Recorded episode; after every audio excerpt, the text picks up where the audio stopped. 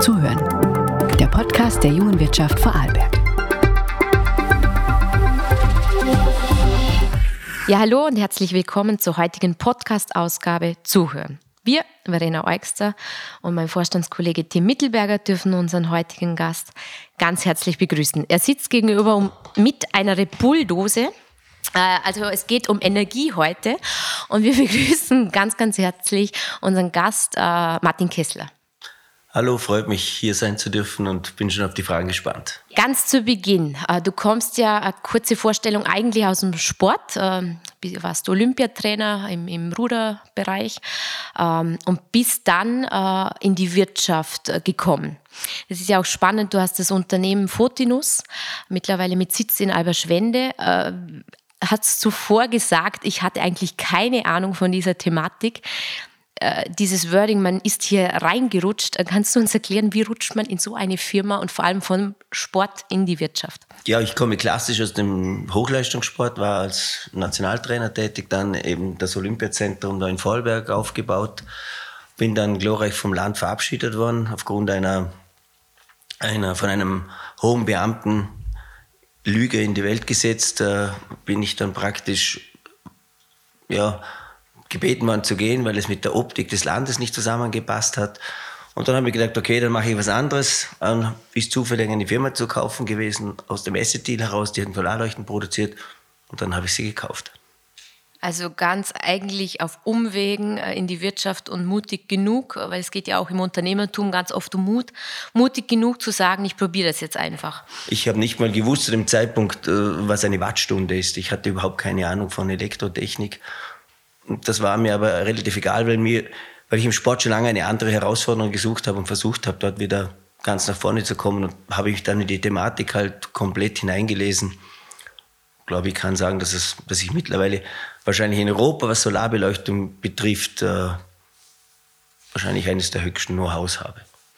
Aber wie schafft man es? Also mir gegenüber sitzt der Tim, der hat natürlich sehr, sehr viel äh, äh, Know-how in diesem Bereich. Du kannst später die Detailfragen stellen, aber ich als Laie, wie schafft man das? Wenn man keine Ahnung hat, was braucht es dazu, um eine Höchstleistung auch in der Wirtschaft äh, zu schaffen? Was braucht es? Es braucht diese Neugier wahrscheinlich. Aber was sagst du jetzt aus deiner Erfahrung? Wie, wie lange hast du Fotinus jetzt? Wie viele Jahre? Zehn Jahre nächstes Zehn Jahre. Was sagst du, weil es ist für unsere Zuhörer und Zuhörer auch spannend. Man geht ja immer davon aus, man muss das studiert haben, man braucht Know-how. Aber für Unternehmertum braucht man, braucht man aus deiner Sicht was? Know-how ist immer anlernbar. Also wenn man die Intelligenz und den Wille hat, dann, dann, dann kann man alles lernen. Es gibt nichts, was im Leben nicht lernbar ist. Der Mut, der Mut ist entscheidend. Und das größte Problem in unserer Gesellschaft ist, dass sich noch niemand mit der, oder wenige mit der Definition Mut auseinandergesetzt hat. Also Mut nehmen viel in den Mund und, und behaupten, was das heißt, mutig ist, irgendwas durchzuführen. Aber wenn man wirklich Mut, sich mit Mut auseinandersetzt, dann braucht es eben etwas mehr äh, entgegenzubringen, etwas zu machen, von dem man zwar noch keine Ahnung hat, aber überzeugt ist, dass man schaffen kann, weil man selber daran glaubt, dass man das, dass man das schaffen kann. Und ich glaube, das ist ganz wichtig auch für junge Leute, wenn wir da gerade hier bei der jungen Wirtschaft sitzen. Äh, man muss einfach mutig sein. Mut heißt natürlich und setzt voraus, dass man dass man sich auch sehr gut kennt und dass man weiß, was man kann. Also es macht, hat keinen Sinn, in etwas Mut zu investieren oder auseinanderzusetzen, wo man weiß, das kann man nicht. Aber wenn man überzeugt ist, dass man eine Firma zum Beispiel aufbauen kann, dann muss man auch den Mut besitzen, es zu tun. Und dann, dann kommt der Wille, beziehungsweise das Ziel. Das Ziel ist einfach diese Firma, das war bei mir klar, weltweit zum Marktführer machen. Das war im Sport auch mein Ziel. Und dann habe ich eben den Wille gehabt, das zu schaffen. Und das war ganz einfach der Weg.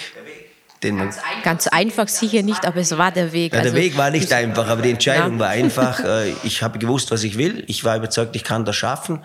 Und dann war für mich klar, ich mach's. Ja, mir ist natürlich Fotinus ein Begriff, aber ich denke einigen unserer Zuhörerinnen wahrscheinlich doch nicht. Äh, kannst du uns vielleicht kurz erklären, in was du deinen Mut denn investiert hast? Was macht denn Fotinus genau? Also wir, wir entwickeln äh, und produzieren Solarleuchten. Äh, das heißt autarke Leuchten, die komplett vom, vom Netz, also vom Stromnetz äh, unabhängig agieren. Agieren mittlerweile in 58 Ländern, also weltweit. und bauen eigentlich so 95 Prozent der Leuchten komplett individuell auf, auf, die, auf, die, auf die Bedürfnisse des, des Kunden, was eben auch eigentlich komplett weg ist von der klassischen Lichtbranche, dass man praktisch fast jedes Stück, das wir bauen, ist anders wie das davor. Aber das macht eben so ein, ein mittelständisches Unternehmen wie uns aus, dass wir sehr flexibel, unbürokratisch arbeiten können und das ermöglicht uns halt auch die Chancen am Markt. Aber Solarleuchten, ihr werdet da wahrscheinlich doch eine große Konkurrenz auch haben, oder? Auf dem Weltmarkt, wenn du jetzt sagst, ihr seid da in wie vielen Nationen tätig? 58 Nationen. Ja. Äh, Konkurrenz hat man immer und muss man immer haben, weil das ist der einzige, also wenn ich der Beste werden will, dann, dann und es gibt keinen, dann ist es ja Fahrt. Also es macht ja nur Sinn, äh, sich ein Ziel zu setzen, etwas zu erreichen, wenn man die Konkurrenz kennt. Das kenne ich übrigens immer auch aus dem Sport. Und, äh, aber mit der Konkurrenz steigert man sich eben. Und, und ja, die Konkurrenz ist groß, aber wir, wir haben uns eben so aufgestellt, dass wir mit dem Produkt, wie wir es entwickeln, äh, für jeden Kunden eine Lösung schaffen können. Und das kann, das können große Unternehmen, Konzerne nicht. Die haben ihre Standardprodukte und brauchen dort den Umsatz mit Stückzahlen. Wir machen den Umsatz mit individuellen Stückzahlen. Also ihr hebt euch ab von der Konkurrenz, indem ihr Sonderanfertigungen macht. Ja, genau. genau. Was war so das erste Projekt, wo du wusstest, okay, äh, damals, ähm, wo du begonnen hast, was war das Projekt, wo du sagtest, okay, ich glaube, jetzt schaffen wir das, äh, dass, dass dieses Unternehmen auch wirklich erfolgreich wird? War da ein prägendes Projekt? Also, dass ich schaffe, war ich mir schon immer überzeugt. Aber der Knackpunkt, wo es dann wirklich in die Richtung gelaufen ist, war ungefähr vor drei Jahren. Also sieben Jahre war, war die Hölle. Sechseinhalb, sieben Jahre waren die Hölle. Und jetzt geht es sehr, sehr gut. Wie, wie, wie schafft man es, äh, da du sehr ehrlich agierst in diesem Podcast, wie schafft man es, durch diese Hölle zu gehen? Weil das, das heißt ja, äh, man liest so oft, man muss am Anfang Durchhaltevermögen, man kennt diese Buzzwords, die man jedem Gründer sagt, die man auch Übernehmer sagt. Aber was sagst du aus deiner Sicht, wie geht man durch diese Hölle? Indem man immer am Ziel bleibt. Also man darf nie zurückschauen, was, hätte ich es nicht oder hätte ich sollen, sondern was ich will. Und ich orientiere mich immer an dem, was ich, was ich überzeugt war, dass ich schaffen kann. Das Ziel, das ich mir gesetzt habe und diesen Weg einfach beinhart durchzuziehen. Und wenn, ich muss jetzt halt immer wieder die Parallelen vom Sport ziehen, weil das hat mich natürlich geprägt. Es, es, wenn du irgendwo ganz nach vorkommen willst, dann, dann brauchst du extrem viel Durchverhalten und Rückschläge. Aber es sind eben die Rückschläge, das klingt zwar auch so kitschig, aber es ist so, es sind die Rückschläge, die dich weiterbringen, aber du darfst an den Rückschlägen eben nicht zerbrechen, sondern eben die Herausforderung suchen, dein Ziel eben mit diesen Umständen zu erreichen. Und, und es, für mich gibt es eigentlich nie den, oder fast nie den Augenblick, wo ich an Scheitern denke. Ich glaube, das ist ganz entscheidend. Ich mir war das Ziel, ist mir bewusst, und ich hatte einfach, bei mir gibt es das Wort Scheitern einfach nicht. Es heißt jetzt nicht, dass man ab und zu mal kurz, kurz aus der Fassung kommt, aber die Sekunde später dreht man wieder um und sagt, na okay, das ist jetzt der Weg, den muss man gehen und fertig. Ich glaube, das ist ganz wichtig für junge Leute. Es lassen sich viel zu viele von Rückschlägen und auch von tiefen Rückschlägen, die jetzt bei uns auch gegeben, aus der Bahn werfen und verlieren dann den Mut und das Ziel vor Augen. Aber was sagst du, was braucht es?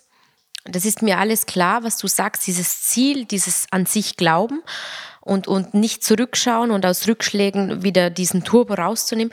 Aber was sagst du, glaubst du, dass es als, wenn man jetzt sagt, was braucht man als Unternehmer oder Unternehmerin für, für Facetten, dass man das schafft? Weil das ist ja auch... die Persönlichkeit. Man, ja. man muss die Persönlichkeit haben, Unternehmer sein zu können.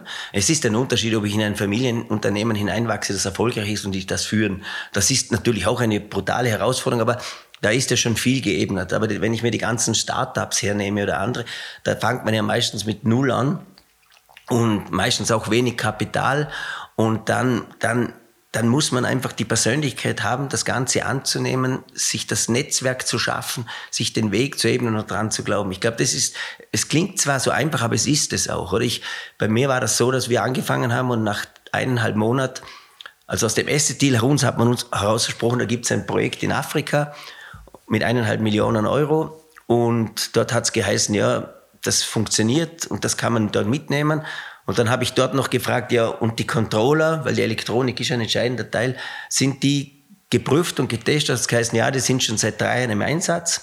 Dann haben wir den abgeschlossen, die ersten Leuchten geliefert. Nach vier Wochen waren die ersten 30 kaputt. Dann hat sich herausgestellt, diese Controller waren noch nie im Einsatz, sind kaputt gegangen. Und dann haben wir praktisch, oder mit, nach drei Wochen oder sagen wir nach drei Monaten sind wir mit eineinhalb Millionen Euro Schulden dagestanden und mein Eigenkapital war damals schon komplett in die Firma investiert. Also eigentlich hatte ich kein Geld mehr privat und, und einen Schuldenstand in der Firma von eineinhalb Millionen Euro. Und da muss man einfach, da muss man einfach cool bleiben und da muss man einfach klar sein, okay, jetzt, jetzt geht's los. Und ja, nicht denken, das schaffe ich nicht oder die Probleme sehen. Ich weiß, es klingt so einfach, aber man, man darf nicht die Probleme sehen, man muss die Lösungen suchen. Und das ist, glaube ich, das Entscheidende im Leben überhaupt. Lösungsorientiert zu denken. Was ist denn im Moment dein Ziel? Mein Ziel? Mhm. Ja, jetzt bin ich 62 oder werde heute 62. Äh, mein Ziel war, diese Firma in unserem Segment, wo wir sind, äh, auf extrem gute Beine zu stellen. Das haben wir jetzt geschafft. Also die Firma steht jetzt sensationell da für uns. Und mein Ziel ist es jetzt, äh, die nächsten zwei, drei Jahre noch äh, die Innovationen in unserem Produkt so weit zu führen, dass das dann nachher äh, eine Nachfolger, dem ich jetzt am Aufbauen bin, weiterführen kann. Ich würde noch mal gerne zurückkommen. Vor circa fünf Minuten hast du gesagt, ja, ihr, ihr, seid so erfolgreich im Moment, weil ihr so bedarfsorientiert arbeiten könnt oder Produkte herstellen könnt oder die Sonderanfertigung. Hast du das Gefühl, dass mit den ganzen Themen, die wir jetzt im Moment oder denen wir jetzt im Moment gerade begegnen, also mit der Mitarbeiterinnen und ähm, also die, die Kosten, die Personalkosten und auch die Lieferengpässe, mit denen wirst du wahrscheinlich auch zu kämpfen haben. Hast du das Gefühl, dass du mit einem Standardprodukt überhaupt marktfähig sein könntest oder wäre das etwas, was man eigentlich jetzt allen Unternehmerinnen in Vorarlberg raten könnte, dass man sich da auf Sonderfertigung, Anfertigung, Innovationen konzentrieren muss, weil es sonst schwierig wird? Also mit dem habe ich mich nicht auseinandergesetzt, aber jetzt so aus dem Bauch heraus gesagt, äh, ich glaube, ich glaube, dass Standardprodukte schon ein Weg sind. Ich glaube, das wird schon gehen. Aber dann muss man die Struktur dafür haben. Wir haben keine Struktur für Standardprodukte. Da müssten wir uns jetzt mit einem Großen zusammentun. Und dann müsste man das eben so, so gemeinsam strukturieren. Wo werden die Standardprodukte und wo werden die, die speziellen Produkte? Wobei wir schon, schon auch Standardprodukte natürlich haben. Aber bei uns ist es so, dass die Einstrahlung an jedem Ort der Welt eine andere ist. Selbst hier in Dornbirn habe ich innerhalb von zehn Kilometer äh, 70 Prozent weniger Eintrag hinterm Karren wie, wie dort, wo es frei ist. Und dort muss man extrem individuelle Lösungen schaffen, damit die Leuchte unterm Karren, aber auch am Bodensee funktioniert. Das meine ich unter individuell. Aber das Entscheidende auf die Fragen, die, ich glaube, das ist ganz, ganz wichtig, warum wir erfolgreich sind, weil man das, also warum es uns gut geht. Das Wort Erfolg ist auch immer so Wort. Aber, aber warum es uns sehr gut geht, ist ganz einfach, weil wir die richtigen Typen dafür sind. Also ich glaube, und das ist wahrscheinlich heute auch noch ein Thema, das Um und Auf für Erfolg ist das Ziel, das man hat, den Weg, den man geht und das richtige Team hinter sich zu haben. Und das ist mir bisher eigentlich in jedem Job gelungen, um mich herum ein Team zu formieren, das bereit ist, den Weg bedingungslos mitzugehen. Ich glaube, das ist der entscheidende Punkt. Und wenn man, das sind so Rahmenvoraussetzungen, die Erfolg eben, glaube ich, in einem Unternehmen ausmachen. Wir, wir sind, wir, wir, wir können keinen Mitarbeiter haben, der nur 60 Prozent bringt oder der, der nicht mitgehen will auf dem Weg, der, der würde uns schaden und uns zwei Mitarbeiter wahrscheinlich mehr brauchen, die, die nicht funktionieren, sondern wir haben ein Team, das unheimlich leistungsfähig ist und das willig ist, äh, diesen Weg mitzugehen. Jetzt noch für mich noch eine abschließende Frage hier. Ähm, das Thema oder den Begriff PV und Solar kannte vielleicht vor fünf Jahren noch nicht jeder, aber spätestens jetzt sollte es bei allen angekommen sein. Spielt euch das jetzt gerade in die Karten unternehmerisch? Ja, also das spielt sicher mit ein. Aber das ist für uns, also die Firma konnten wir drehen vor drei Jahren, also das Ganze richtig drehen. Ähm, also wir waren nach fünf Jahren oder nach sechs Jahren haben wir das erste Mal ausgeglichen bilanziert. Nach sieben Jahren, dann waren zwei Jahre, drei, drei Jahre ausgeglichen mit Corona. Und jetzt seit zwei, drei Jahren geht's geht's in die richtige Richtung. Aber das, also die, den Turnaround haben wir schon lang vor diesem PV-Hysterie da geschafft, ähm, weil wir ganz einfach ein Thema besetzen, das heißt, Licht an jedem Ort der Welt zu schaffen, egal ob es ein Kabel gibt oder nicht. Licht ist Sicherheit, Licht ist irgendwo Zufriedenheit, ist Wohlfühlen. Und unser Thema ist ganz einfach, dass wir uns auf, auf, auf Projekte konzentrieren, wo es eben kein Kabel gibt. Also wir sehen uns überhaupt nicht als Konkurrenz von normalen Straßenbeleuchtung, weil dort, wo ein Kabel ist, gehört keine Solarleuchte hin. Aber überall dort, wo kein Kabel ist, da sehen wir uns als richtige Lösung. Und drum, drum äh, sind, macht das für eine große Firma auch nicht viel Sinn, sondern es macht wirklich nur für eine Firma Sinn, die die paar hundert Leuchten im Jahr eben produzieren kann, die es für einen bestimmten Anwendungsbereich braucht. Wir sind ja beim Thema, äh, wir haben, also Martin, dass du es weißt, wir haben äh, für uns in der jungen Wirtschaft, für unsere Periode ähm, einen, einen eigenen Plan, also unser Plan geschrieben, gemeinsam mit der Uni St. Gallen. Und ein Thema äh, ist das Thema Relevanz. Mhm. Ich möchte jetzt nicht sagen, dieses Passwort Nachhaltigkeit, was natürlich jetzt schon mhm. sehr, sehr durch ist. Aber du bist natürlich in, gerade in diesem Bereich, in einem sehr relevanten Bereich ganz allgemein äh, deine Meinung, wo du jetzt als Unternehmer in diesem Bereich arbeitest, wie siehst du diese ganze Klimakrise, dieses ganze Nachhaltigkeitskonzept und und und? Was ist deine persönliche Meinung dazu? Und wo glaubst du, muss man eigentlich ansetzen, ähm, dass unsere, dass die nächste Generation auch noch gut wirtschaften kann? Indem man den Hausverstand einsetzt. Das ist einfach, was, was mich in den letzten Jahren so, so, so traurig macht, ist diese Hysterie, die in allen Bereichen mit momentan äh, gemacht wird. Wir hatten die Energiekrise, klar haben wir sie, aber die Energiekrise ist, ist für mich nicht in, jetzt momentan aktuell die Energiekrise wegen der Umwelt, sondern weil es einfach einen sinnlosen Krieg gibt, den man, den viele mit zu verantworten haben. Aber wenn wir jetzt an die neuen, nächsten Generationen denken, dann muss ein Umdenken natürlich in, in, in Richtung erneuerbare Energien passieren. Das, das ist einfach ein Schlüssel. Nur, der, der hätte ja schon vor zehn Jahren passieren sollen. Und wenn ich mir jetzt den, den letzten Gipfel da anschaue und vor, vor ein paar Monaten, wie er geändert hat, äh, und dann kommt wieder nichts heraus. Also da, da kommt ja wirklich wieder nichts heraus, weil es einfach noch Länder gibt, die es immer noch nicht erkannt haben, beziehungsweise nicht wollen, weil sie sonst finanziell Rückschläge oder, Rück, äh, oder, oder, oder Verschlechterungen machen müssten. Das heißt, die Politik ist einfach nicht in der Lage, oder die Entscheidungsträger sind nicht in der Lage zu erkennen, wann etwas für die Gesellschaft wichtig ist und wann etwas für ihre Partei wichtig ist. Und sie stellen immer noch Partei Parteirelevanz äh, vor, vor Dinge, was die, was die nächste Generation betrifft. Und das ist das Einzige, das sich ändern muss. Ich glaube, wir müssen nicht, wir müssen nicht, was ich, was jetzt da alles an Kraft nehmen. Der erste Schritt, der passieren muss, ist, dass diejenigen, die dafür verantwortlich sind, die Verantwortung wahrnehmen. Und wenn das passiert und die Rahmenbedingungen, die Strukturen vorgegeben werden, dann ist dieser Umschwung ganz, ganz schnell zu schaffen. Aber die sind einfach zu feig, zu feig, um Dinge jetzt von der Bevölkerung zu erwarten, weil sie halt Angst haben, es kostet ihnen die nächste Wahl, was ich nicht glaube, weil ich glaube, die Menschen sind heute schon viel, viel weiter, als die glauben. Ich war ja selber mal im Land und ich weiß ja, wie die denken. Das Problem ist, die denken immer, zurück.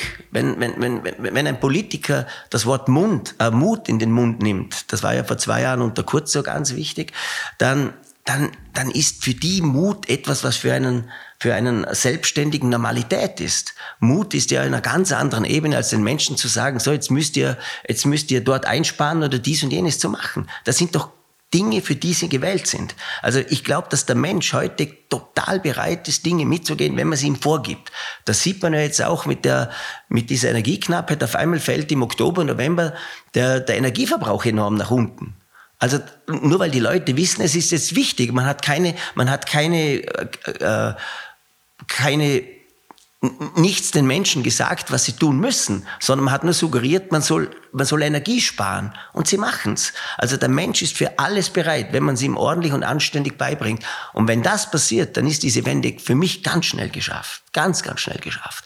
Aber wenn es immer noch Länder gibt, die nicht bereit sind und immer noch handeln, dass sie ihren Vorteil herausholen an, de, an der, an der, an der nicht, an der Nicht-Energiewende, dann wird es nicht klappen. Klar können wir jetzt in Österreich und in Deutschland, wo ja viel passiert, das muss man ja auch in der Politik sagen, es passiert ja viel. Das muss man ja sehr positiv sehen, was alles passiert.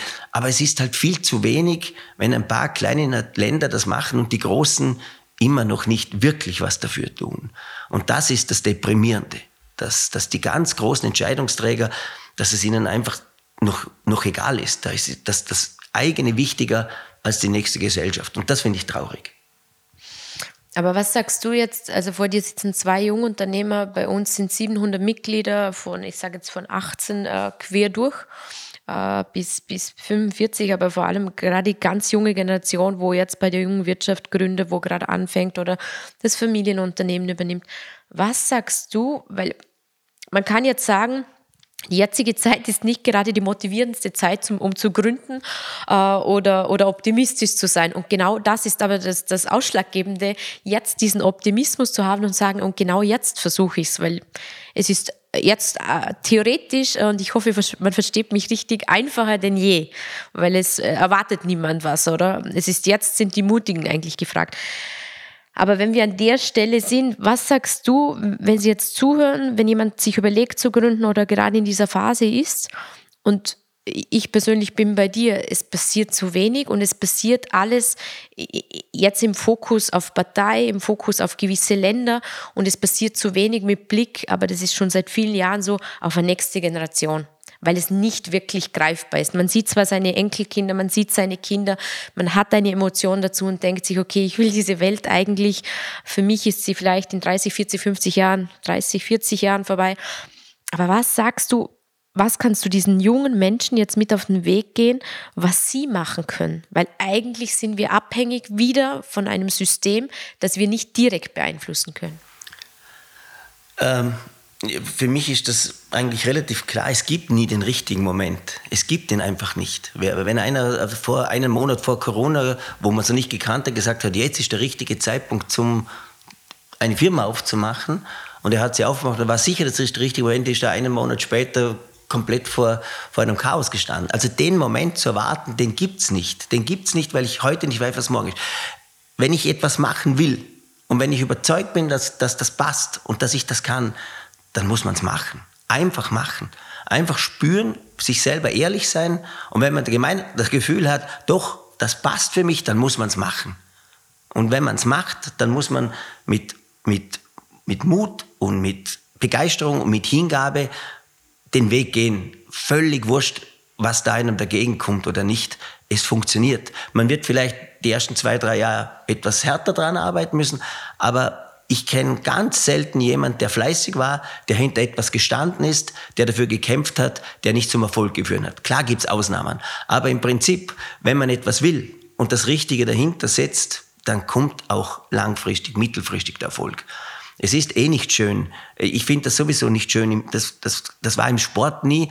Das Schlimmste ist, wenn du irgendwo Trainer wirst äh, und du hast zwei Tage später Erfolg dann hast du ja eigentlich nichts dazu beigetragen. Das gleiche in einer Firma. Wenn ich heute eine, eine Firma übernehme und, und sie ist eine Woche später zu, ein, durch ein Zufallsprodukt äh, wird, kauft man es, weil ein Influencer oder was das da in, in, ins Spiel bringt, dann ist es zwar schön, aber das gibt einem doch nicht viel außer Geld. Aber wenn man etwas wirklich langfristig aufbaut und auch eben durch Tiefen gehen muss, dann, dann wird der Erfolg nachhaltig und langfristig gut. Und das, das muss man durchhalten, das muss man gehen. Dann wird der Erfolg leben und dann, dann wird der Erfolg auch langfristig funktionieren.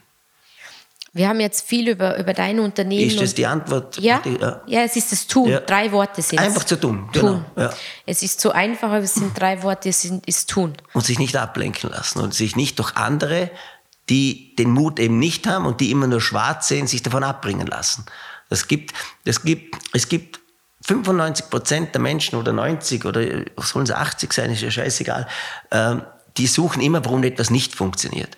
Und ich muss mich daran hängen, ich muss mich daran halten, ob ich der Meinung bin, dass es funktioniert. Und dann darf ich mich von diesen, von diesen Pessimisten ver verunsichern lassen. Wenn ich überzeugt bin, dass es richtig ist, dann muss ich es machen. Egal, was links und rechts davon haltet. Und wenn ich scheitere, dann bin ich gescheitert. Und dann, dann stehe ich auf und lerne aus dem und gehe den nächsten Schritt. Das ist doch ganz normal im Leben. Es hat aber auch mit, wie du zuvor gesagt hast, auch aus deiner Sicht mit Persönlichkeit zu tun. Und Ganz ich glaube, das ist so der Grundstein. Ganz klar. Das eine ist schon tun, aber man muss auch so, deswegen habe ich zu Beginn gefragt und wir schauen uns jetzt alle drei an und nicken eigentlich. ähm, es braucht diese Persönlichkeit und diese Hingabe und alles, weil es ist natürlich schon so, diese Startup-Bubble klingt ja auch unglaublich romantisch, oder? Äh, man kriegt einen riesen Invest und kann seine Idee ja, verwirklichen. Ja. Aber am Ende des Tages sind die Erfolgreichen auch. Es ist ein knallharter Weg und ja. nicht der romantische. Darf ich was dazu sagen, was vielleicht ganz wichtig ist für so Startup. Ich, äh, ich komme ja habe in dem Bereich nichts zu tun gehabt und dann hat es immer geheißen, ja, die Wirtschaft und diese Manager und dieses ganze Rumherum. Und ich hatte es in den zehn Jahren mit Verhandlungen mit ganz, ganz großen Konzernen, unter anderem auch die uns übernehmen wollten. Und am Schluss kommst du drauf, da ist überhaupt nichts dahinter. Nicht mehr oder weniger als jeder von uns. Das ist teilweise so, so, so aufgeblasen, auch wie im Sport. Wenn ich mir diese Hysterie im Sport, wenn da einer gewinnt, da, da, da wird einer im, in, in irgendeiner Sportart, die, die bekannt ist, Weltmeister. Und dann, wenn der sagt, ja, heute ist die Welt blau, dann sagen alle, die Welt ist blau, nur weil er einen idiotischen Sportwettkampf gewonnen hat. Und das ist da genau gleich. Ähm, das sind alles ganz normale Menschen wie du und ich. Und der, der kann nicht mehr und nicht weniger. Und darum gibt es überhaupt keinen Grund, warum man es selber nicht kann. Ja, ich glaube, das ist noch äh, ein guter Abschluss zum Unternehmertum, wenn wir jetzt bei diesem Thema sind. Ähm, sich natürlich ist es, wenn man jung ist, schaut man auch, aber ich glaube, das braucht auch so Vorbilder, wo man sagt, boah, der hat es geschafft oder dieser Weg ist spannend. Das schon, aber am Ende des Tages ist es äh, der eigene Weg und ähm, dieses, ich sage jetzt mal, dieses Wording aufgeblasen ist natürlich so, das eine ist eigentlich nur ganz, ganz viel Erfahrung und Know-how, wo jemand sich aufgebaut hat. Und wie du ganz zu Beginn gesagt hast, Know-how kann man sich aneignen. Hingabe, Leidenschaft, diese Energie, die man braucht für das Ganze, die hat man in der Persönlichkeit oder eben nicht. Genau. Und die muss man auch zulassen. Die muss man auch zulassen. Wie meinst du zulassen? Das ja, der Mensch muss auch zulassen. Ähm, in unserer Gesellschaft ist das nicht alles so gern gesehen. Was man, wenn einer zu begeistert ist, dann wird er schnell mal als verrückt hingestellt. Oder wenn er zu optimistisch ist, dann wird er als Wahnsinniger gesehen. Ich glaube, man darf sich von diesen Klischees äh, das ist eben die Normalität, diese Klischees. Aber wenn ich heute ein Unternehmen aufbauen will und es erfolgreich führen will, dann bin ich nicht mehr in der Norm. Weil der Normale geht in seine Firma, arbeitet, holt sein Gehalt und geht am Abend heim. In dem Moment, wo ich sage, ich mache ein Unternehmen auf, bin ich in einer komplett anderen Ebene. Risiko, äh, Neid, den ganzen Krampf, der dahinter kommt. Und dann gehöre ich schon zu den 10 Prozent äh, von Menschen, die nicht mehr in der Normalität sind und, oder im Standard sind. Und die, die Leute, die eben in diesem Standard sind, das ist die Mehrheit, die haben kein, kein Gefühl für Risiko und für Mut. Die sind immer die, die zuerst mal sagen, das funktioniert eh nicht. Wenn man den Weg gehen will, und das ist, glaube ich, genau das, was du gesagt hast, wenn man, wenn man den Weg gehen will, dann muss man ihn gehen. Und wenn ich heute sage, ich will heute einen Marathon rennen und ich höre nach 21 Kilometer auf, ja, dann habe ich ihn nicht beendet.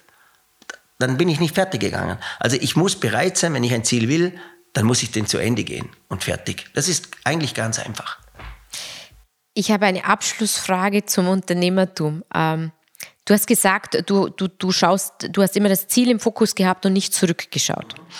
Du hast auch gesagt, äh, wo Tim vorab gefragt hat, ja, was ist jetzt dein Ziel? Und du hast gesagt, ich bin 62 und hast uns dein Ziel gesagt. Und jetzt frage ich dich doch, du bist 62, wenn du deine berufliche Karriere, egal ob Sport oder Wirtschaft anschaust, gibt es was in deiner Reflexion, wo du sagst, hm, das hätte ich, das würde ich das nächste Mal anders machen?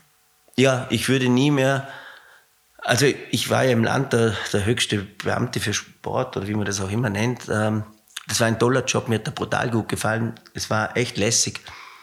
Aber ich habe eins gespürt, wenn man die Persönlichkeit hat, immer, immer das, was man macht, nach ganz nach oben zu bringen, dann ist man eben in einer Verwaltung falsch. Also schlussendlich habe ich einen Job angenommen, in dem ich wahnsinnig viel bewegen konnte, aber ich in dem ich eigentlich nicht hineingehört habe und darum die Menschen um mich verängstigt habe. Und das würde ich, ich würde nie mehr in eine Verwaltung gehen. Aber ich sage kein schlechtes Wort über die Verwaltung. Ich habe dort nicht hingepasst. Da sind schon die richtigen Leute weil, dort. Weil du zu viel verändern wolltest. Natürlich. Ja. Also Veränderung ist, Veränderung ist dort natürlich das Gift, oder? War das auch das Ausschlaggebende, warum du in die Wirtschaft gewechselt bist? Dann? Nein, ich hätte, wir, haben, wir waren ja extrem erfolgreich im Sportservice. Ja. Also wir haben ja den ganzen Turnaround, der jetzt da passiert, haben wir damals mit eingeleitet oder eigentlich eingeleitet. Der wird jetzt schön weitergeführt. Aber die, die ganze Grundstock für das, was heute im Vollberger Sport passiert, ist genau in unserer Zeit passiert. Oder? Mit der Schaffung des Olympiazentrums, dem Sport, Sportkonzept äh, und, und, und. Aber das war auch schön und das, ich würde, ich misse keinen Tag davon. Und, aber aber im Nachhinein muss ich sagen, mm, du kannst dort, du kannst dort nicht jene Schritte setzen, die du setzen musst, damit du irgendwo ganz oben landest. Aber eine Verwaltung will nicht oben landen. Das ist auch nicht die Aufgabe von denen. Die brauchen Kontinuität und, und ja, nicht zu viel anecken. Das ist alles okay, aber da habe ich nicht hineingepasst. Da würde ich nicht mehr hingehen. Also das ist dein, dein Learning in deiner beruflichen Karriere. Ähm, aber das, das ist jetzt das eine Verwaltung hin oder her. Das hat ja mehr mit deiner Persönlichkeit zu tun, dass du gesagt hast, äh, ich habe dort nicht hingepasst. Ähm, aber das, das bringt ja einen auch zu dem Punkt, und vielleicht geht es euch gleich und auch den Zuhörern zuhören, ähm, wenn man spürt, man passt nicht hin oder das, das ist, ich weiß nicht, die einen sagen Bauchgefühl, die anderen Intuition. In, mhm. Intuition. Ähm, das ist ja genau das, was auch wesentlich in der Wirtschaft ist, dass man auf das hört, wenn man, wenn man merkt, das ist nicht mehr stimmig, diesen, diesen Turn zu machen. Das erfordert aber auch Mut.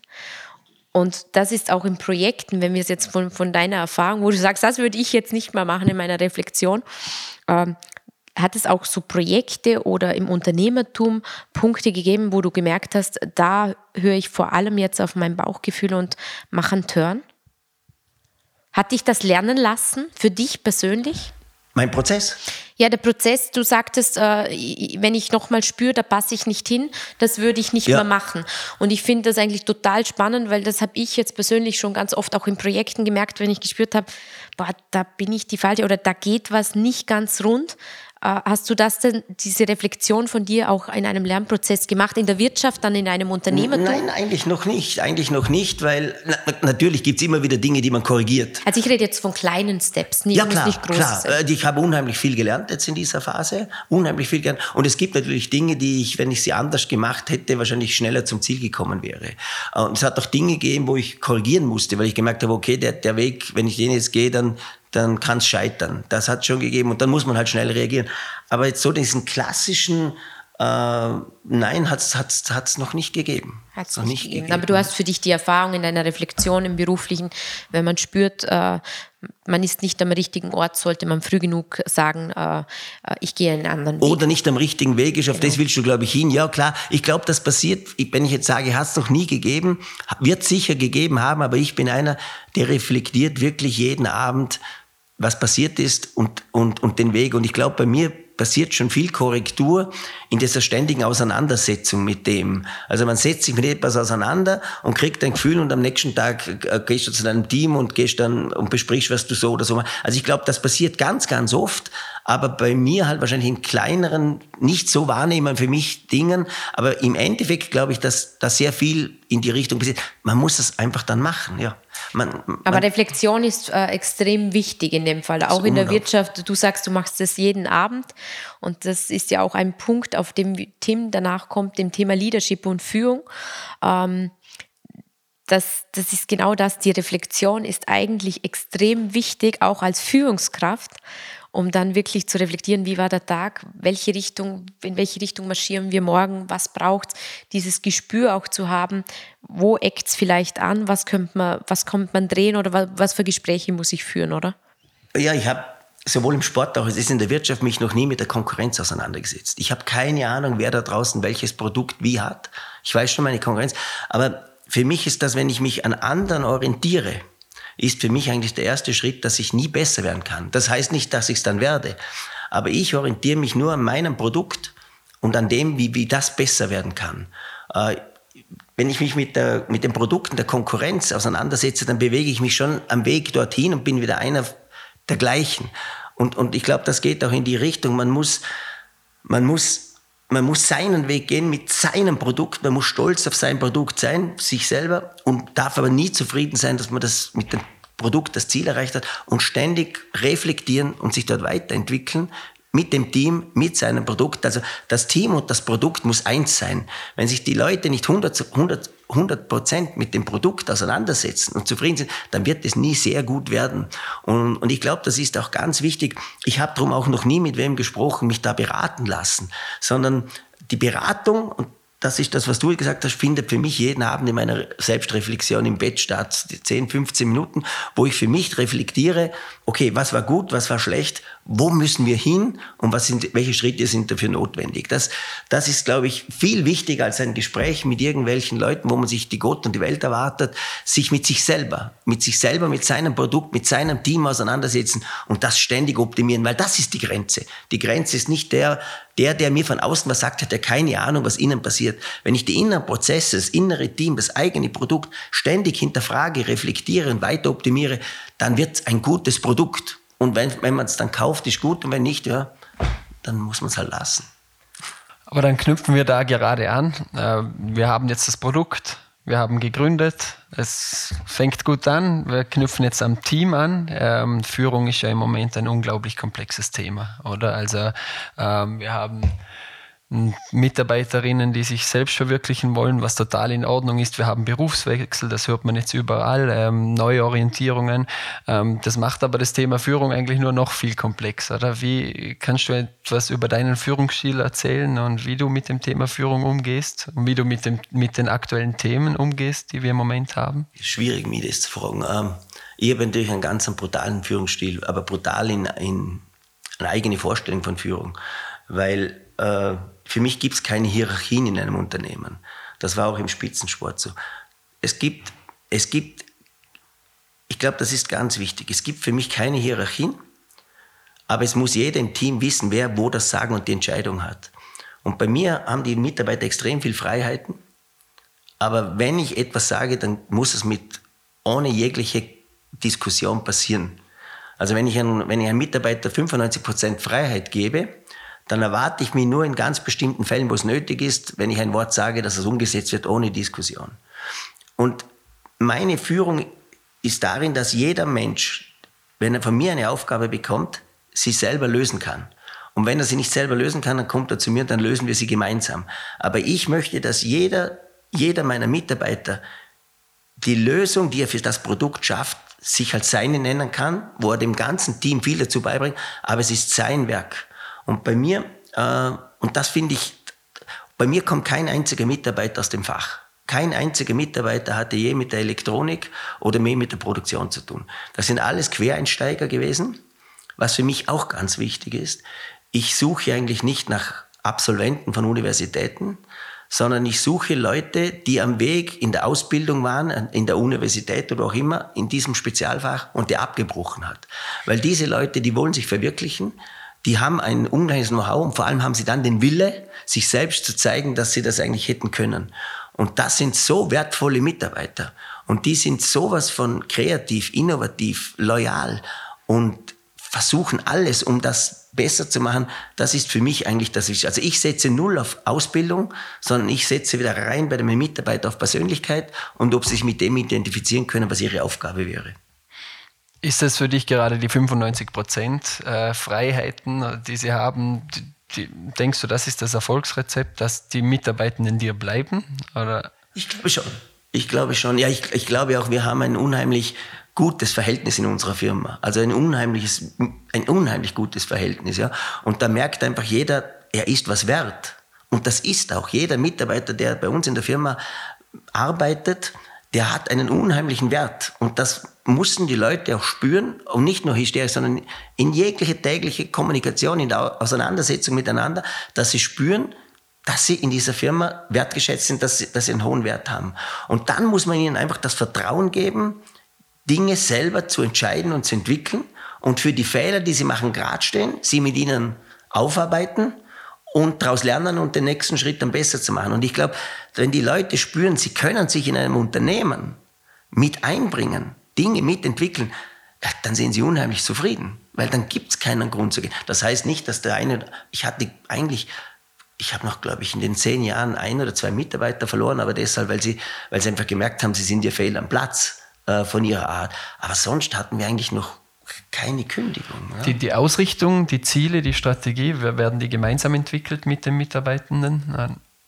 Die, die, die, Ziele muss ich vorgeben, das ist ganz klar. Aber der Weg dorthin, da gibt es für mich einen klaren Rahmen und dann hat jeder das, jeder, jeder, der eine Idee hat, wie wir das verbessern können, kommt und das wird besprochen. Und, und das weiß alle, und hat alle Freiheiten in, Voll. in diesem Rahmen. Voll. Also 95% laissez-faire und 5% autoritär. Na, laissez-faire ist für mich nicht der richtige Ausdruck. 95% Eigenverantwortung. Ja. Das ist für mich ein Unterschied zum Laissez-faire. 95 Prozent, und das ist das ganz Wichtige, dass man die Mitarbeiter so erzieht. Und das ist der ganz entscheidende Schritt, weil das Laissez-faire ist jetzt gerade ein gutes Stichwort. Die 95 Prozent klappen nur dann, wenn man dem Mitarbeiter im täglichen Prozess ganz klar aufzeigt, welche Verantwortung er trägt, wenn er diese Freiheit hat, Dinge selber zu entscheiden. Und wenn er sich dieser Verantwortung bewusst ist und dem Vertrauen, dem er ihm gibt, dann ist es eben nicht laissez-faire, sondern ist es ein ganz verantwortungsvolles Selbsthandeln, das dem ganzen Prozess dienlich ist. Hast du einen Namen für diesen Führungsstil? Der Führungsstil ist, ist das, was man selber erwartet. Wenn ich, äh, jeder Chef soll sich mal überlegen, wenn er in eine Firma kommt, wie wäre er glücklich mit seinem Arbeitsplatz? Und das wäre er sicher nicht, wenn man ihm vorgibt, was er zu tun hat, wenn man ihm keine, wenn man ihm nur Grenzen setzt, wenn man nicht mitentwickeln lässt. Diese Selbstbestimmung klingt als so locker und so leicht. Aber Selbstbestimmung wirklich in meinem Unternehmen leben, das ist nochmal eine komplett andere Liga, als es vorzugeben und so teilweise. Sondern Selbstbestimmung und das sage ich so es geht durch in einem kleinen Unternehmen viel besser in einem großen, wobei ich glaube auch, dass es dort geht, wenn man die richtigen Abteilungsleiter hat, die dort in die, die man richtig aussucht. Für mich ist Selbstbestimmung und Selbst, äh, Eigenverantwortung, Eigenverantwortung ja. nur dann möglich, wenn, wenn der Mitarbeiter zu 100 Prozent weiß, wo die Verantwortung in dieser, in, in, in dieser Eigenverantwortung liegt dem Team und der Firma gegenüber. Das ist der ganz, ganz entscheidende, entscheidende Satz. Wir haben uns damals auseinandergesetzt mit Sozialisierung und Kultivierung. Ähm, was in, glaube ich, ganz vielen Betrieben betrifft, ist diese Sozialisierung. Da gibt es einen Job, den hat einer gemacht, jetzt kommt der nächste und der muss das wieder so machen in etwa, weil die Strukturen so klar sind. Und ich glaube, wenn man heute, und das kommt aus dem Spitzensport übrigens, absolute Topleistungen sind nur möglich, wenn man die Athleten und in dem Fall auch die Mitarbeiter kultiviert zum Erfolg. Und kultivieren heißt, genau das Rahmen vorzugeben und sie in dem Bereich selber lernen lassen und entwickeln lassen. Und wenn sie diesen Schritt gehen und wenn man sie auf diesem Schritt begleitet, dann werden sie genau diese Persönlichkeiten, die man für die jeweilige eigene Position braucht, die auch mit der Verantwortung umgehen können. Also Kultivierung ist für mich weg von dieser Sozialisierung hin zur Kultivierung in dem Bereich äh, um den Umgang mit Mitarbeitern. Du hast jetzt einen Führungsstil äh, beschrieben, wo aber e-, ehrlicherweise natürlich der anstrengende ist für einen Mitarbeiter. Also ich stelle jetzt die Behauptung, dass, dass es einfach ist, in einen Job zu kommen, zu wissen, acht, äh, acht bis fünf. Äh, natürlich muss der Purpose stimmen, also dass man nicht gerade in der Waffenbranche ist, sondern vielleicht in einer Branche, wo man auch in, gesellschaftlich was weiterentwickeln kann. In der Solarbranche, wo man weiß, mit seinem Produkt äh, ist Licht äh, im Dunkeln. Aber, und das ist für mich jetzt die Frage, wie deine Einschätzung ist, wie findet man diese Mitarbeiter? Weil du sagst, ja, äh, Quereinsteiger, spannender Ansatz. Ähm, wir haben da draußen, alle suchen händeringend nach Mitarbeitern. Was ist aus deiner Sicht die Lösung, äh, dieses Problem zu, also dieses Problem, dass man genügend Mitarbeiter findet? Weil das eine ist natürlich ein tolles Unternehmen zu haben, aber die Anforderungen Du hast zuvor gesagt, Tim, die Anforderungen im Führungsstil waren noch nie so hoch und ich behaupte, die Anforderungen an ein Unternehmen sind noch nie so hoch, weil du solltest ein toller Arbeitgeber sein, ein tolles Produkt, du solltest natürlich ein sicherer Arbeitsplatz sein. Was sagst du, ist hier die Lösung, äh, dass man das aufdecken kann, dass man Mitarbeiter findet äh, und dann noch mit einem, ich, ich nenne es jetzt mit einem sehr eigenen Führungsstil? Also ich kann die Lösung präsentieren, kann es nicht, ich kann nur sagen, dass die ganzen guten Mitarbeiter, die ich jetzt habe, von anderen Mitarbeitern von mir gekommen sind. Das ist wirklich so. Die, ich ich habe noch nie einen suchen müssen. Die Leute kommen immer von Mitarbeitern, die sagen, Mensch, ich würde noch einen kennen, weil es ihm gefällt bei uns. Und dann begeistert er wahrscheinlich den einen auch. Dann kommt er zu uns in die Firma, bewirbt sich und wenn er passt, bekommt er den Job. Und dann, dann ist das eben genau das, dass wenn der Mitarbeiter begeistert ist und der die Be Begeisterung einem weiteren mitgibt und sagt, Mensch, wir hätten da was, schau dir das mal an, und der kommt her und sagt, das ist eigentlich cool, dann hast du schon mehr oder weniger gewonnen. Äh, es funkt, das funktioniert wirklich so bei uns. Also die, ich sage mal, 70 Prozent der neuen Leute, die wir eingestellt haben, sind von Leuten gekommen in der Firma, die meistens zu dem Zeitpunkt keinen Job oder einen unzufriedenen Job hatten. Das ist ganz, ganz interessant. Und wir, ich habe jetzt gerade einen Elektroniker bekommen, der die, die, die FH abgebrochen hat, weil er in Mathe zu schwach war. elektronisch super, mir ist doch scheißegal, ob der rechnen kann. Das, das kann man ja mit einem Computer heute alles machen und sonst fragt er halt irgendwo nach.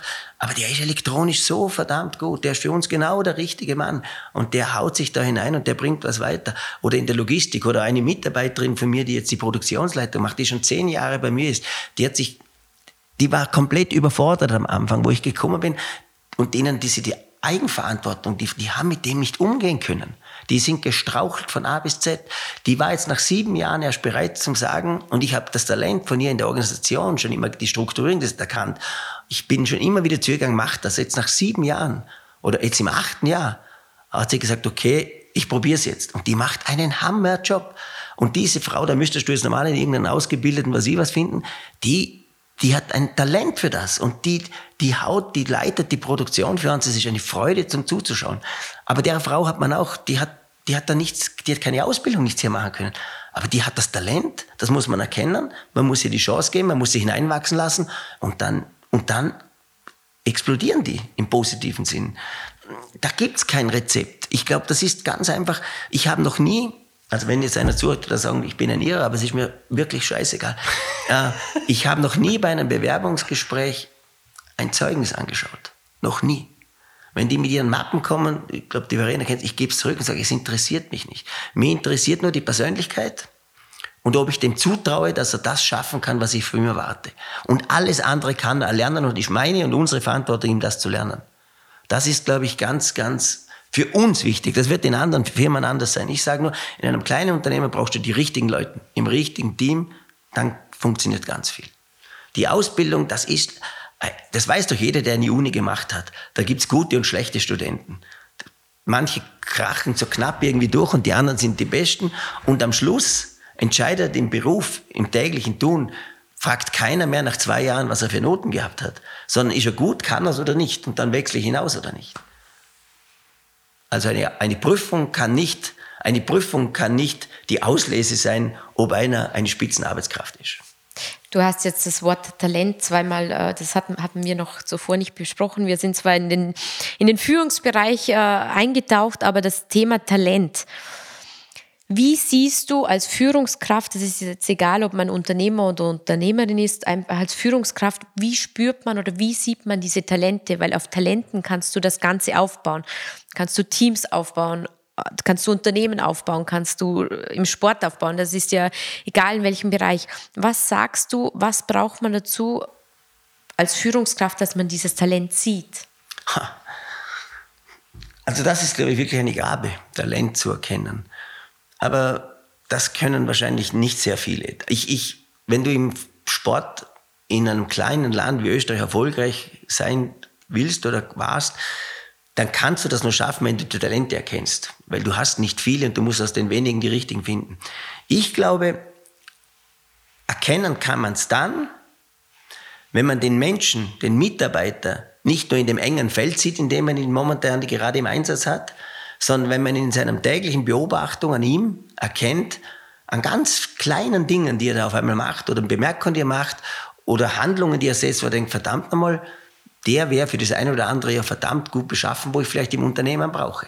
Also es ist ein über den Tellerrand schauen beim Mitarbeiter, nicht nur ihn dort in seinem engen Feld sehen, in dem man ihn selber sieht, sondern das Große sehen, Mensch, was hat der noch für andere Fähigkeiten? Aber das Ganze dann umzukehren, ersetzen, ihn ihn so weit zu bringen. Oder ein Talent ist nicht nur, ich sehe etwas und sage, mach's, du bist talentiert. Du erkennst irgendwann ein Talent, dann machst du mit ihm einmal ein, ein Jahr, eineinhalb Jahre, führst du ihn und führst ihn an gewisse Grenzen hin und schaust, wie er darauf reagiert. Und wenn er dir das bringt, was du als Talent siehst und du spürst, ja, okay, der kann sich dahin entwickeln, dann kannst du ihm diese Aufgabe geben. Also Talent ist nicht, ich habe ein Talent und jetzt verheize ich ihn oder ich mache irgendwas mit ihm und am Schluss scheitert er, weil es zu schnell war und dann heißt es, der hat es nicht gebracht, sondern ein Talent muss erkannt werden und dann muss er ständig an die Grenzen geführt werden, ob er das auch bringen kann. Und dann kann man in dieser Position einsitzen. Das, was du jetzt sagst, ist ganz viel auf der emotionalen Gefühlsebene eher. Äh, du hast zuvor gesagt, das ist äh, wahrscheinlich eine Gabe oder eine, ja, oder man, du, du, du redest ganz viel von Spüren und das muss man sehen. Äh, was sagst du, wenn man das jetzt nicht unbedingt, man ist Führungskraft und man hat ganz andere Talente, man ist wahrscheinlich inhaltlich gut oder was auch immer. Kann man da was machen, wo du sagst, das wäre jetzt so ein Tipp, äh, dass, es, dass, dass man in dieses äh, Spüren und dieses Bewusstsein und auch diese Grenzen, die du sagst, die sind ja bei jedem verschieden, oder? Der eine hat die Grenze hier, der andere hier. Kannst du hier einen Tipp mit auf den Weg gehen, was man da machen könnte? Weil es hat nicht jeder jede Gabe. Jeder Mensch hat positive wie, wie, oder Stärken und, und weniger starke Eigenschaften. Aber sagst du was, was man als Führungskraft ähm, oder ein Tipp, wo du sagst, hm, das, äh, das aus meiner Erfahrung, das ist was, wo jeder mal wenigstens eintauchen kann, in dieses Talent spüren oder finden. Weil du redest ganz viel auf emotionaler Ebene und das liegt natürlich nicht jedem.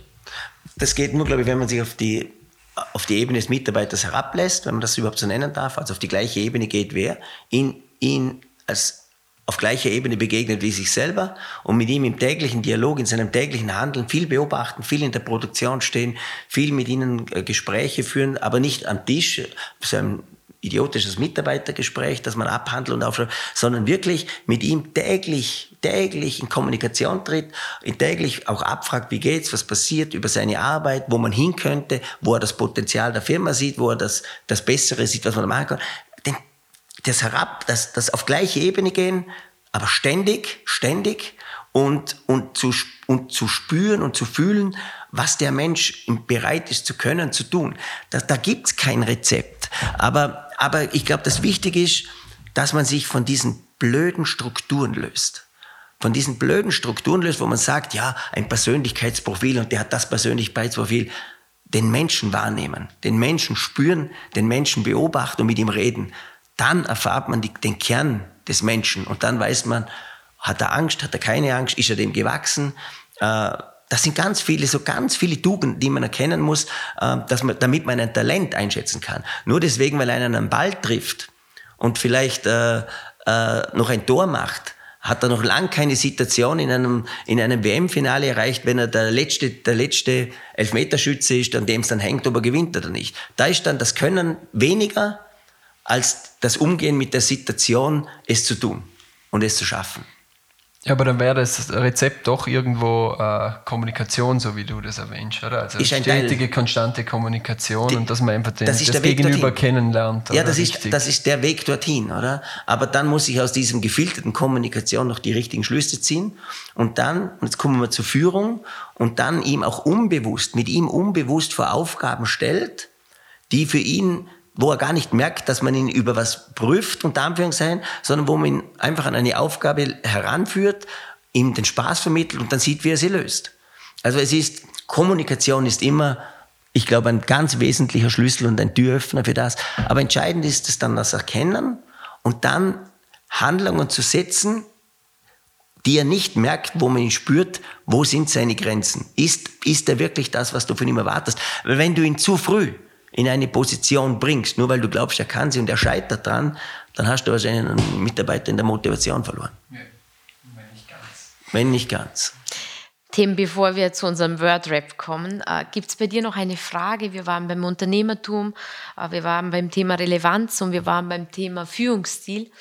Gibt es abschließend noch eine Frage von dir? Ja, vielleicht noch ganz kurz ein Blick in die Zukunft.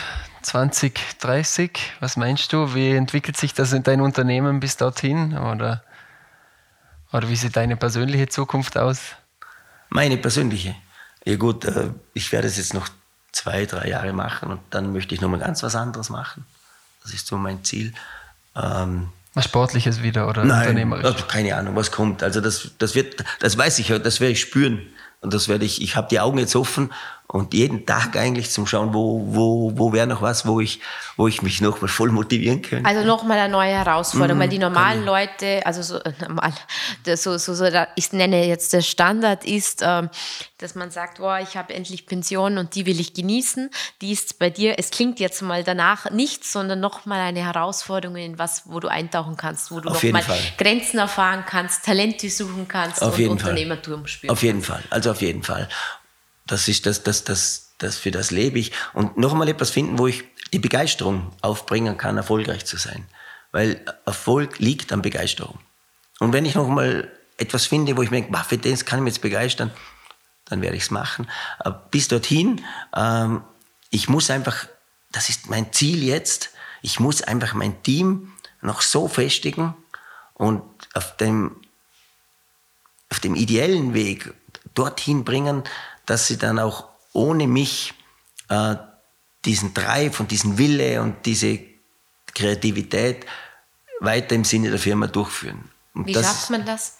Weil das ist ja ganz oft äh, so, dass jemand sagt, okay, ich will mich auch in einem Unternehmen, ich will mich äh, einen anderen Bereich aufbauen und das ist ja immer das Schwierige, oder? Ja. Wie schafft man es, dass dieses, diese, äh, diesen, dieser Spirit, diese Struktur, wie auch immer man das nennt, erhalten bleibt, auch wenn, wenn die Führungsperson nicht mehr ganz immer operativ vor Ort ist? Ja, indem man jetzt, jetzt schon seit langem eine, Führungspos eine Nachfolger, eine Führungsposition aufbaut und das eben auch schon in den ständigen Gesprächen mit den Mitarbeitern hineinfließen lässt, dass dieser Übergang irgendwie gar nicht spürbar wird, sondern dass der zu dem Zeitpunkt, wo du weg bist, genauso akzeptiert bist wie du, in seiner Komplexität, in seiner, in seiner Kreativität, in seiner Art. Und, und dann, dann wird das funktionieren. Aber es, es klingt schon so, als ob du sehr viel Zeit mit deinen Mitarbeitenden verbringst und kommunizierst, in Anführungszeichen. Ja gut, ich kann morgen tot sein. Also das muss man, glaube ich, ständig. Man darf nie meinen, das ist erst in fünf oder sechs Jahren. Ich glaube, man muss das Unternehmen, das ist natürlich immer in einer anderen Intensität. Klar, ich gehe jetzt davon aus, dass ich noch drei Jahre lebe. Aber, aber es könnte ja sein, dass ich jetzt beim Heimfahren einen Autounfall tot bin und dann muss die Firma morgen weiterlaufen. Und dann gibt's auch Schweinern, wenn ich nicht mehr da wäre, das weiß ich, der wird zu 100 Prozent, die wissen genau, ohne dass man ausspricht, wie der Chef ist, der wär's, zu dem gängen sie morgen hin und der würde das sehr ähnlich machen wie ich und das würde weiterlaufen. Ich glaube, man muss die Firma immer so aufbauen, dass, dass zu jedem Zeitpunkt es weitergehen kann, aber in der gleichen Art. Mit dem gleichen Fokus, mit dem gleichen Ziel. Genau. Im ständigen genau. Prozess. Ganz zum Schluss bekommst du von uns jetzt ein paar Fragen und du antwortest äh, ganz schnell darauf äh, mit dem ersten Gedanken, was kommt. Ähm, ich beginne. Wenn du irgendwann auf dein Leben zurückblicken willst, willst du, wirst du folgende Worte sagen. Es war cool. Das inspiriert mich besonders. Erfolg zu haben. Das habe ich noch nie gemacht und will ich unbedingt noch machen. Formel 1 Kurs fahren. Fahren. Also, okay. Mit dem Rennauto. Habe ich von den Mitarbeitern geschenkt bekommen übrigens. Okay, also, also ich muss das jetzt dann tun. Ach so, Geht in die Umsetzung. Wird sogar gemacht. Was ich in meiner Schulzeit leider nie gelernt habe, aber so wichtig gewesen wäre. Wie man erfolgreich wird. Ich bin dankbar für. Was mir meine Eltern geebnet haben, damit ich so sein kann, wie ich bin. Wenn ich in der Früh aufwache, ziehe ich mich um und gehe ins Fitnesscenter abschließend, äh, das wünsche ich mir aus vollem Herzen für die Zukunft. Dass die Entscheidungsträger Ziele zumindest in jenen Dingen, die für die nächste Gesellschaft wichtig sind, den Mut haben, sie umzusetzen. Lieber Martin, vielen, vielen Dank äh, für diesen spannenden Podcast. Äh, ich habe zu Beginn gesagt, äh, er sitzt da mit einer Portion Energie, äh. Ich glaube, man spürt in diesem Postka Podcast äh, die Energie. Herzlichen Dank äh, von unserer Seite. Es war super spannend vom Unternehmertum, äh, in das du reingefallen bist, was du daraus gemacht hast und wie du äh, auch jetzt mit 62 sagst, so in drei Jahren soll der nächste Erfolg kommen oder die nächste Challenge und genau. ich will wieder Erfolg haben. Nochmal vielen, vielen Formel Dank. Formel 1-Fahrer. mit 62. ja, gerne. Ja, das hat mir riesig Spaß gemacht. Also, wenn ich vielleicht das eine oder andere Mal so ein Wort wie scheißegal so genannt habe, das ist meine Sprache, die habe ich auch mit den Mitarbeitern, für die bin ich. Man kann sie auch rausschneiden. Aber ich glaube, das gibt auch so wieder, wie man ist. Man kann auch den Mut haben, von den Mitarbeitern zu sagen, das war ein Scheiß oder das ist mir scheißegal. Äh, der Umgang ist nicht die Worte, sondern wie sie die Mitarbeiter wahrnehmen. Und dann sollen sie die Intensität auch spüren. Also wir lassen es drinnen für unsere Zuhörer und Zuhörer, weil es äh, ein authentischer Podcast von uns ist. Also passt wunderbar. Für mich gerne. Dankeschön. Danke. Danke.